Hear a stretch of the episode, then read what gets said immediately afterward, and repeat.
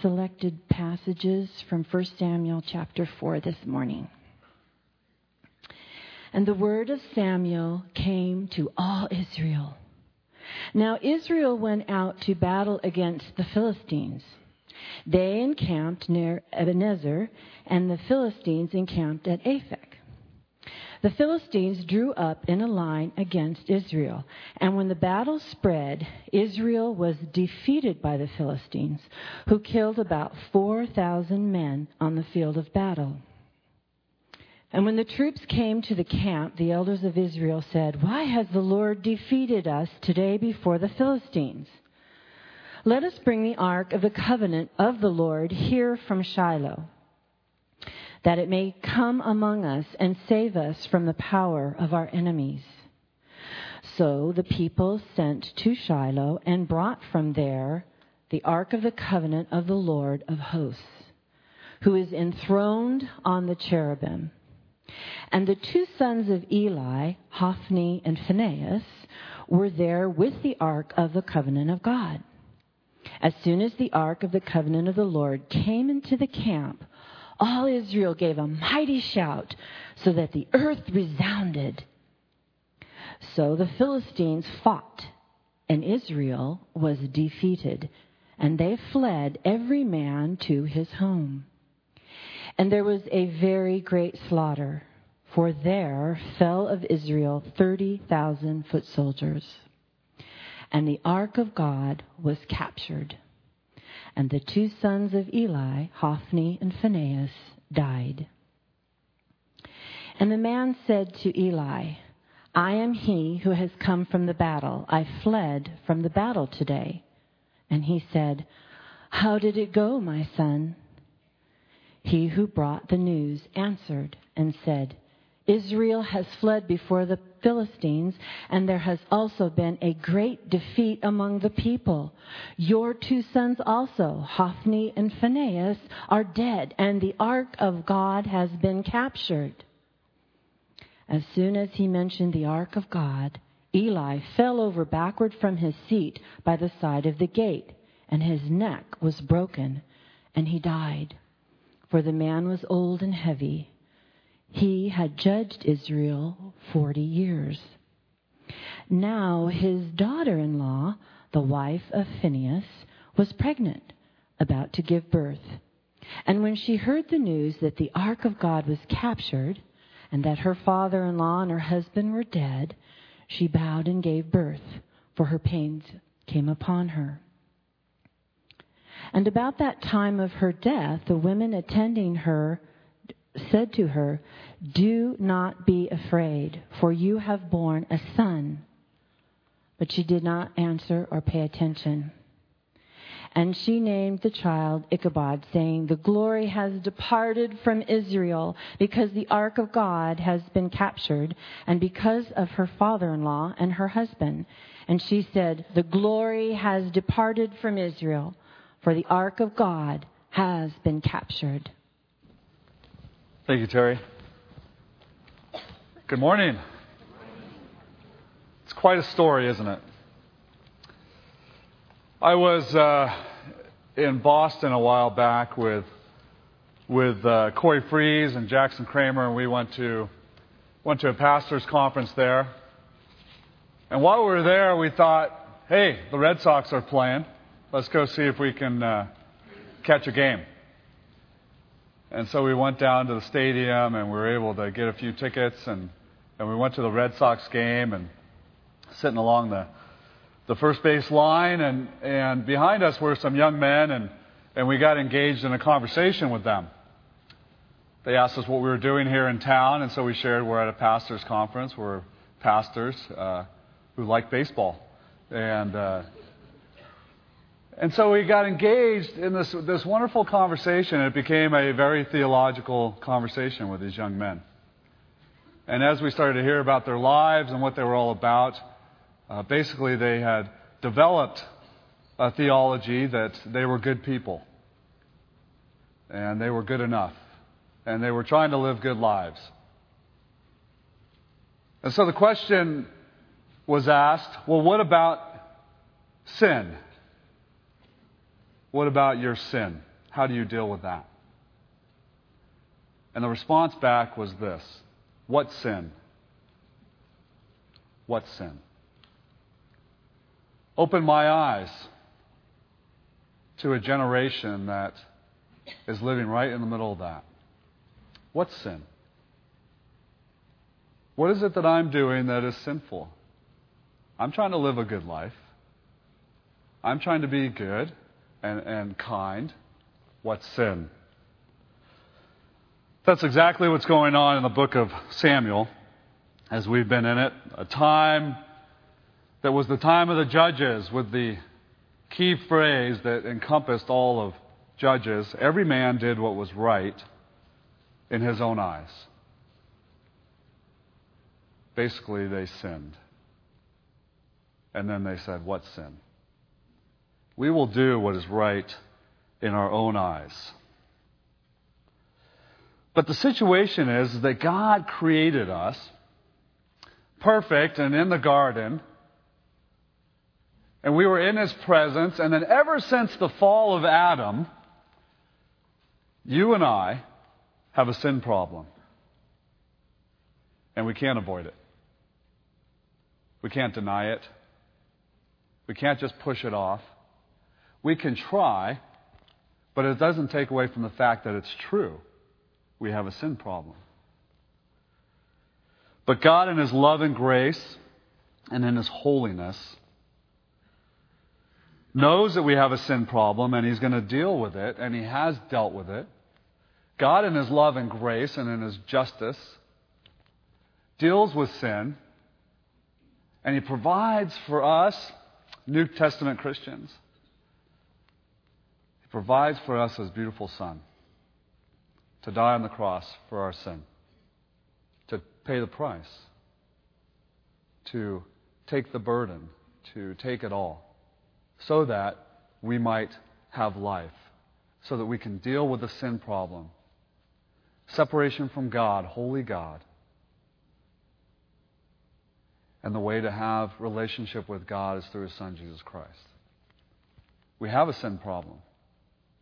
God's provided a way to deal with the sin problem. But we must take a look, an honest look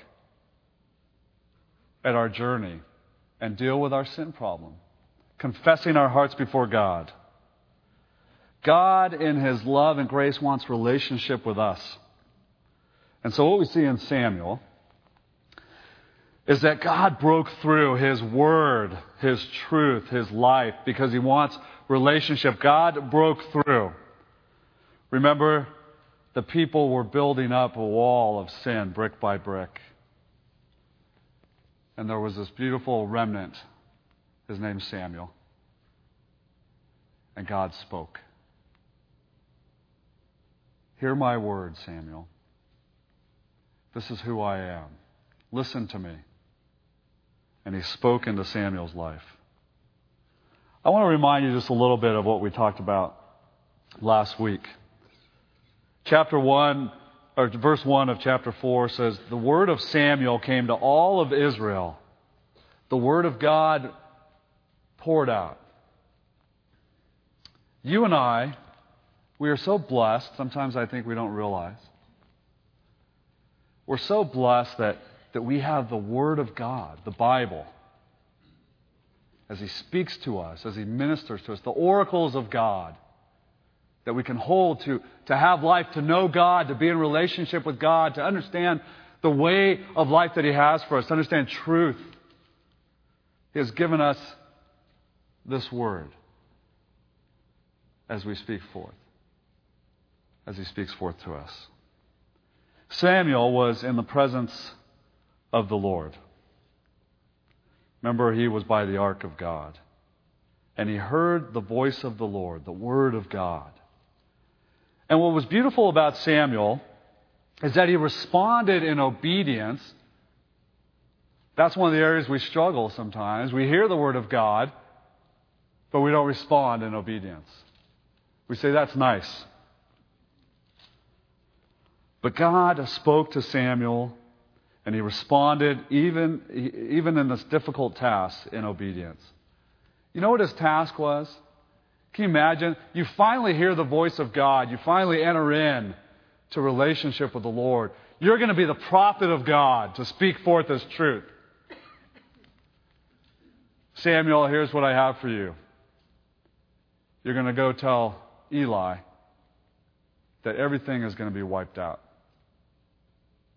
that there will be death, that everything that I spoke to Eli is about to come true, that there will be consequence and judgment upon Eli and his family and the nation of Israel for their sin against me. What sin? We say, What sin? God is a holy God. And He deals with sin. And there is consequence and there is judgment upon our sin. He has provided His Son to pay that price for us. And we have been cleansed, we have been washed. But we need to see in this chapter that we cannot take sin lightly and how it separates us out from God. And how when we just choose to sin and we go, well, it's not that big of a deal, how it continues to take us away from the Lord. There's a song by MercyMe that's called uh, Slow Fade. And the words go something like this People don't just crumble in a day, they don't just sin and fall apart in a day. It's a slow fade. When we don't take sin seriously, it becomes a slow fade. We get further and further away from God. And then there's consequence for sin. That's powerful. And God is wanting to draw us back into relationship with Him. He's wanting us to repent.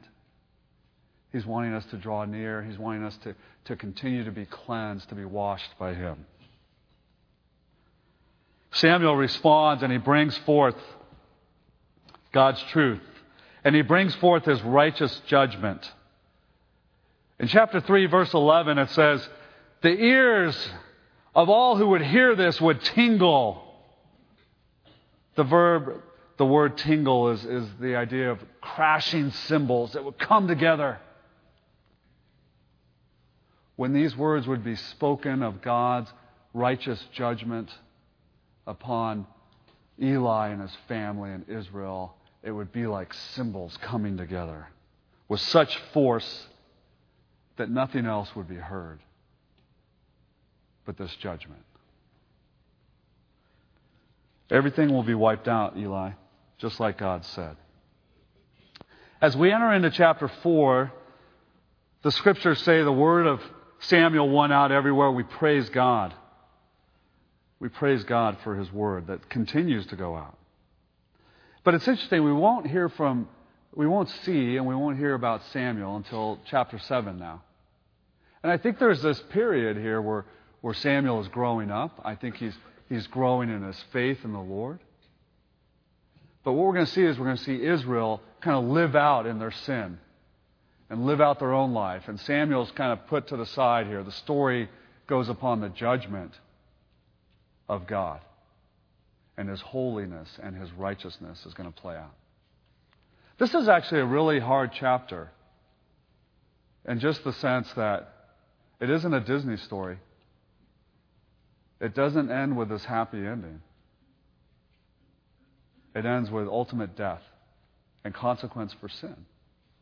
And I hope for all of us this morning that, that, that it, through the Holy Spirit, that it reminds us we need to, to take an honest look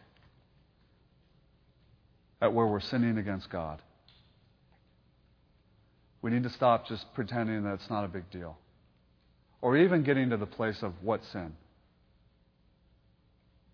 Because God wants us to draw in. No pastor really likes to come up here and go, hey, let's all talk about our sin. This isn't a fun chapter of the Bible. But there's good news. There's good news. And that Jesus cleanses us from this. And that Jesus wants that relationship with us. And that he forgives us our sin. The nation of Israel was about to experience a consequence. In verse 1 of chapter 4, It says, Now Israel went out to battle against the Philistines. Israel goes out to battle against the Philistines. And, and, as you read this, you go, and God said, Listen, I want you to go battle against the Philistines. Is God's voice anywhere here? Nope. We have an enemy. And we are, in our own strength, going to go out and fight this battle on our own. We will go and do this battle. And we will go and fight this enemy. God didn't say to go fight the enemy, we're just going to do it. And so they go out in their own strength. And 4,000 men are wiped out that day. Death. Then they come back into camp. Verse 3 says this Why has the Lord defeated us today before the Philistines? Do you see what the Israelites are doing and the elders are doing here? We just went out and fought this battle and we lost terribly and there's death everywhere. And you know what? It's God's fault. We haven't been anywhere near God for years. But you know what? Since we lost, it's His fault. Do you and I do this? I think we do. We sin, things go poorly, things fall apart, and then we blame God. We do this with our spouses. We sin against our spouse, and then we blame them for the consequence of that. We do it in relationship with each other. It's your fault. It's your fault. I sin, but it's your fault, the outcome of this. And you're going to pay the price. God, it's your fault. And yet they've been nowhere in relationship with God for years and years and years. We blame and we blame and we blame. They do not take a look that they're living in their own eyes. They're living what is right in their own eyes. And so they blame. They do not own their sin. They don't take a look at themselves and say, Whoa, we have walked away from God. We have sinned against God. And then they try to justify it. Isn't that what we do? Blame others. It's your fault. And here's what happens when we, when we sin and when we walk away from God and when our life is falling apart. Then we start to develop this bad theology. And this is what starts to happen in the camp of Israel. We, we have a false and actually just a bad understanding of God and how He works. Life isn't working out. And since it's not working out, we are going to make it work and what we're going to do is we are going to actually use God and try to manipulate God so that He'll make it work in our advantage. I've been nowhere near God, but now I'm going to use Him and, and He'll serve my purposes. Verse 3 and 4. Let us go, the elder said, and let us go bring, basically the word is take, let's take the ark. And actually, Hophni and Phinehas are part of this in bringing the ark out. You're like, oh my goodness.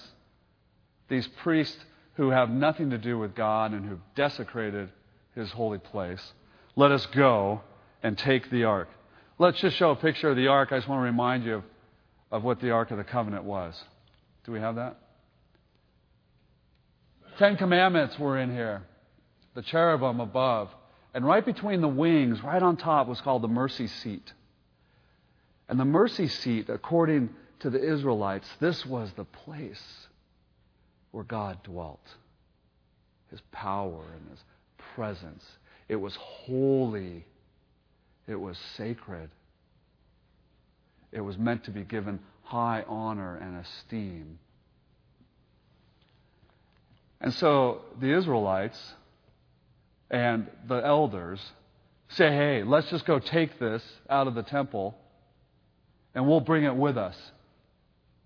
And we'll use it for our victory. And so they go in and the word is really strong take.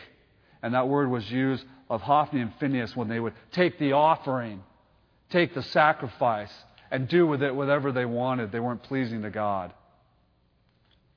And so the Israelites say, What sin?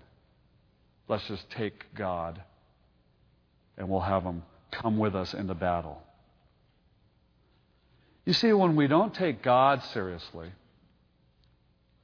when we don't take God seriously, then we don't take sin seriously. When we don't think we serve a holy God, then you end up going, What's sin? And what's the problem? But here's the truth we serve a holy God. We serve a God who has given us, and in that was the Ten Commandments. That was his relationship. That's how to have life in him. That's what it means to obey him. And they say, let's take it. Holy God, and we're going to use you to lead us into battle. And so they bring the ark. It's going to be basically their lucky charm. That's what they're looking for. It'll be like when Joshua went in to, to battle to take Jericho and the ark of God, and it'll be powerful, and we'll have victory like Joshua did. So let's take God with us and we'll use him so that we have success, so that we have life and victory. You know, what does that look like for us, modern day Christianity? I think we do this in ways where we, when life is not going well, when the battles, we're losing the battles, when we're, when we're distant from God and yet we still feel like He's supposed to serve us, when we feel defeated in life, we end up going to, well, we got to figure out a way to have positive Christian living, successful Christian living. And we develop bad theology about the character of God.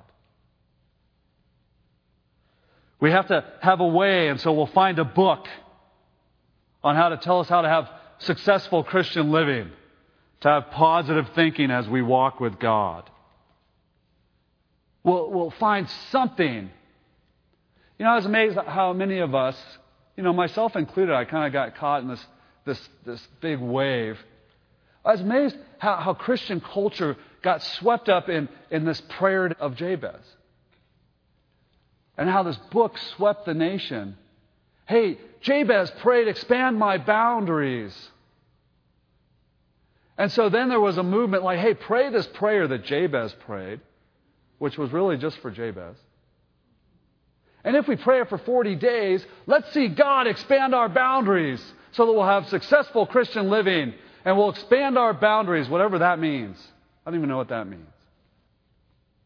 And we bought into it. There's some principles there about, Lord, I want to be used and I want you to use the realm around me, and there's things like that. But man, it was this movement like, let's take God and let's pray this prayer. And if we pray this prayer for 40 days, surely, surely God will give us victory in this. It's a bad theology. And I know some of you read that and you're going, Richie, I, I got into that. I, you know what? I did too, a little bit. But as you look at it closer, it's a bad theology. And the context of the prayer of Jabez isn't that. We didn't even know who Jabez was until his book came out. Seven Habits of Godly People. You know what? Churches do it too, don't they? Things are failing. We're going into battle, yet our numbers are down. Or you know, we need to develop a program that will just give life to the church. The Word isn't doing its job, and so we need to come up with a, a, some really cool thing. It's a bad theology. Instead of humbly going before God, God, do your work in this church, because it's your church. God, we beg that your Spirit would penetrate hearts as the Word goes forth, because your Word is living and active. Not we're going to take you and we're going to put you in a box and do this nice little program with lots of CDs and, and cool you know, guides on how to revive your church. Bad theology. God becomes our lucky charm. And you know what? We church leaders, we buy into that sometimes. It's like, oh, yeah, if I just do this, then our church will be good. And really, we as leaders sin against God that way. Instead of trusting Him for His people. The Israelites kept sinning against God. Now they're taking Him as a lucky charm. And it keeps going on. The Philistines, too, have a bad theology. And the thing that's interesting about the Philistines in verse 6 is they start to realize they're like, whoa, there's this powerful God. This is the God that was in Egypt. This is the God that, that brought the plagues in Egypt. He was the one. And they have this sense of fear, actually, this sense of awe. Whoa, we are facing a powerful God. You know what? The Israelites don't even have that. They don't have that. They're like, let's take the ark and he'll be our lucky charm. But the Philistines have it. They have this fear, but they have a bad theology as well. The Philistines' theology is this basically, verse 9 hey, be men, be strong. We will fight against God by being strong. So be men. Buck up. Here we go. We will fight this battle in our own strength, and we will go against God in our own power, and we will determine our path. So let's go and let's fight. What does that look like in today's society? You know, it's interesting. There's been this song I've been hearing over and over again on the radio. And it's a song, really, that says, I will fight God on my own terms. And it's super popular right now. I mean, you can't. I, I was just even at Subway yesterday getting a sandwich, and it's, you know, it's like the number one song out there right now. It's called Heaven. Interesting title. Let me give you some of the words. Basically, surrounding this idea of we will fight against God and we will be men. We'll do it our way. Maybe I should take my time and build this life by my own design, with no direction that is in between. Everything I love and everything I need, so bring it back. All I want is understanding. To live my life the way that I planned it wouldn't change a thing. Man, it feels like heaven underneath my feet. So you take the left, I'll take the right. Under arrest, under fire. Everybody got a problem with the way I live. Well, you know what? I don't want to go to heaven if I can't get in. And that's the catch line. I don't want to go to heaven if I can't get in. And here's what he's saying in this song Hey, you know what, God? If I can't live my life the way I want, and you're setting all these standards for heaven, to heck with you. I don't want to go to heaven if I can't get in. I will fight you on this one. This song is really the number one song out there right now. For you parents, as your teenagers listen to this all the time, you may want to have a conversation. I think it's a good conversation. What is it about this song? What do you think it's getting at? What is it speaking to life? This theology that's coming in. I will live in my own strength. No one is taking a look at sin. No one is drawing in and taking a close look on what's really going on, especially the Israelites. Romans 3 tells us, For all have sinned and fall short of the glory of God. But no one is taking a look at it. And scriptures remind us the wages of sin is death. But God so loved us. But God so loved us that He sent His Son so that we might have life. Because the wages of sin is death. What's sin? Ding, round two. Let's go into battle in our own strength. Let's take our, our little rabbit's foot out, the ark, and let's go fight. Ready? We don't care about sin against God. Here we go. 30,000 wiped out.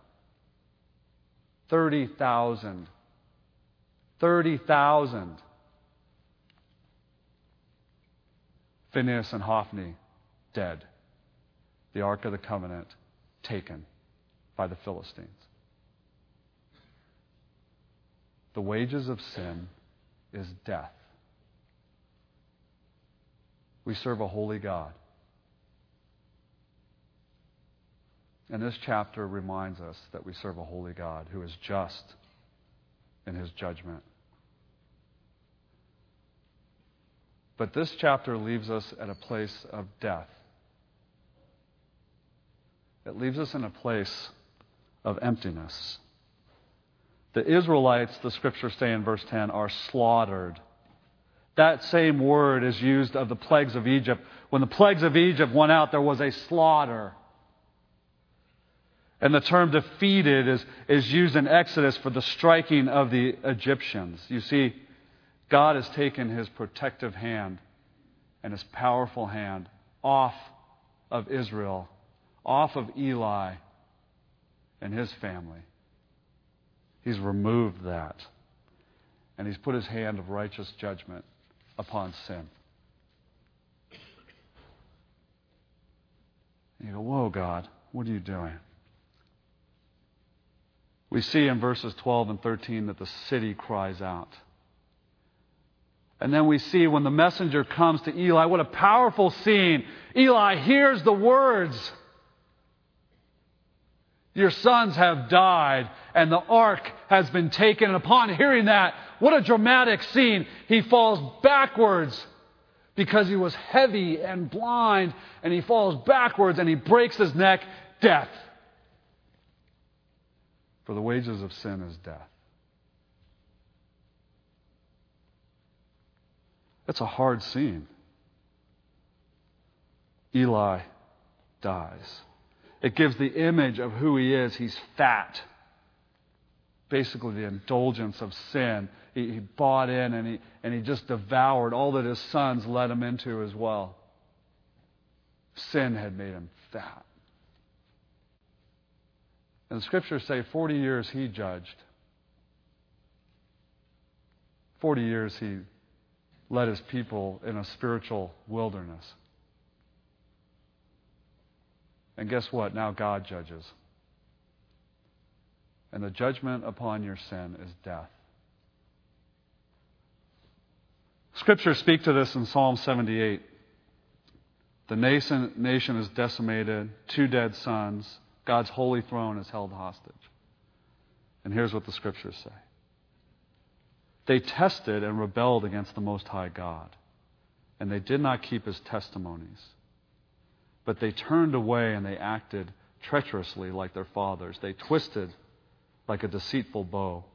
For they provoked him to anger with their high places, and they moved him with jealousy by their idol worship.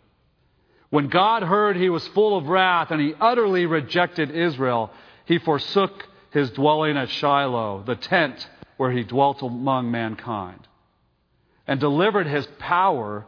He allowed himself to be delivered into captivity, his glory to the hand of the foe, to the Philistines. And he gave his people over to the sword and vented his wrath on his heritage, on the people of Israel. Fire devoured their young men, and their young women had no marriage song.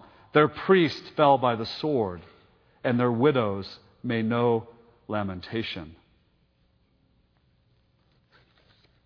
There's a final cry. There's the cry of the city, there's the cry of Eli, and then there's the cry of Phinehas' wife, which is the most powerful cry of the whole chapter. Ichabod. Ichabod. This is the real story of Ichabod. Everything is gone, utterly gutted. God has taken his hand off. And she cries out, Ichabod, meaning, Where is the glory? Where is the glory? It's gone. When we say, What sin?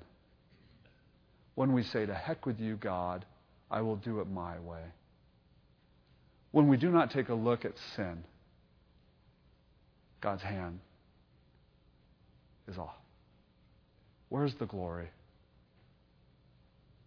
And it leaves us in this place of desperation where I think God wants to draw us of we need a Savior. We need a Savior. And the good news is, is that we have a loving Savior. We have a loving God who wants us to draw near. He wants us to stop treating him like he's a lucky charm. He wants us to be in relationship with him, holy God. He wants us to deal with our sin so that we can be cleansed. We have been cleansed fully as we've received Jesus Christ. But like he said to Peter, hey, you don't need all of you washed. Your feet. Because I know you get dirty along the way. Sin keeps coming in. We have this world coming against us. God doesn't want to be separated from us. And our loving God has stepped in. So we need to stop blaming others for what's going on. We need to look at our heart and not harden our heart to the Lord. The scriptures say this in Isaiah 55 Seek the Lord while he may be found, call upon him while he is near. Let the wicked forsake his way and the unrighteous man his thoughts. Let him return to the Lord that he may have compassion. Listen to this let him return to the Lord that he may have compassion on him, and to our God, for he will abundantly pardon. He still wants us to deal with our sin because it separates us from him. We get further and further away.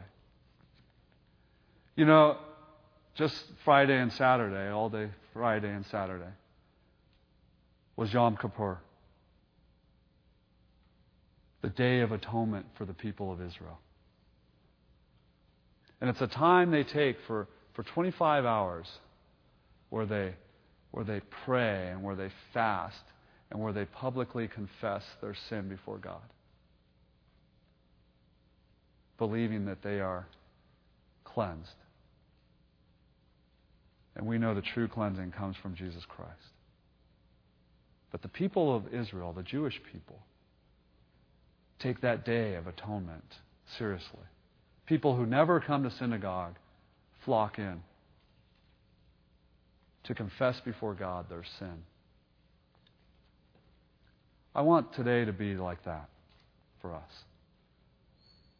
And in your bulletins, under the notes area for the sermon notes, there's a little area there that says, My heart before God. And we're just going to take some time to confess before God. And Adrian's going to come up and just lead us in some music and some worship. And I want you to take time, and you can do several things. You can just be in prayer at your chairs. You may want to come up and take that piece of paper and confess your sin and lay it at the cross. This is the place where God has taken it. This is where He's paid the price. And we need to be reminded there's good news there's good news. There isn't just death in the camp, but God dealt with that. And we need to come before Him. And here's what 1 John says If we say we have no sin, we deceive ourselves, and the truth is not in us. But here's the good news if we confess our sins, He is faithful and He is just to forgive our sins and to cleanse us from all unrighteousness. That is our loving God who's given us a loving Savior. And so let's just take this time to be serious about our sin, to confess the Day of Atonement. Let's be right with God. And so come up and pray, be in your chairs and pray. It's just you and the Lord. Okay?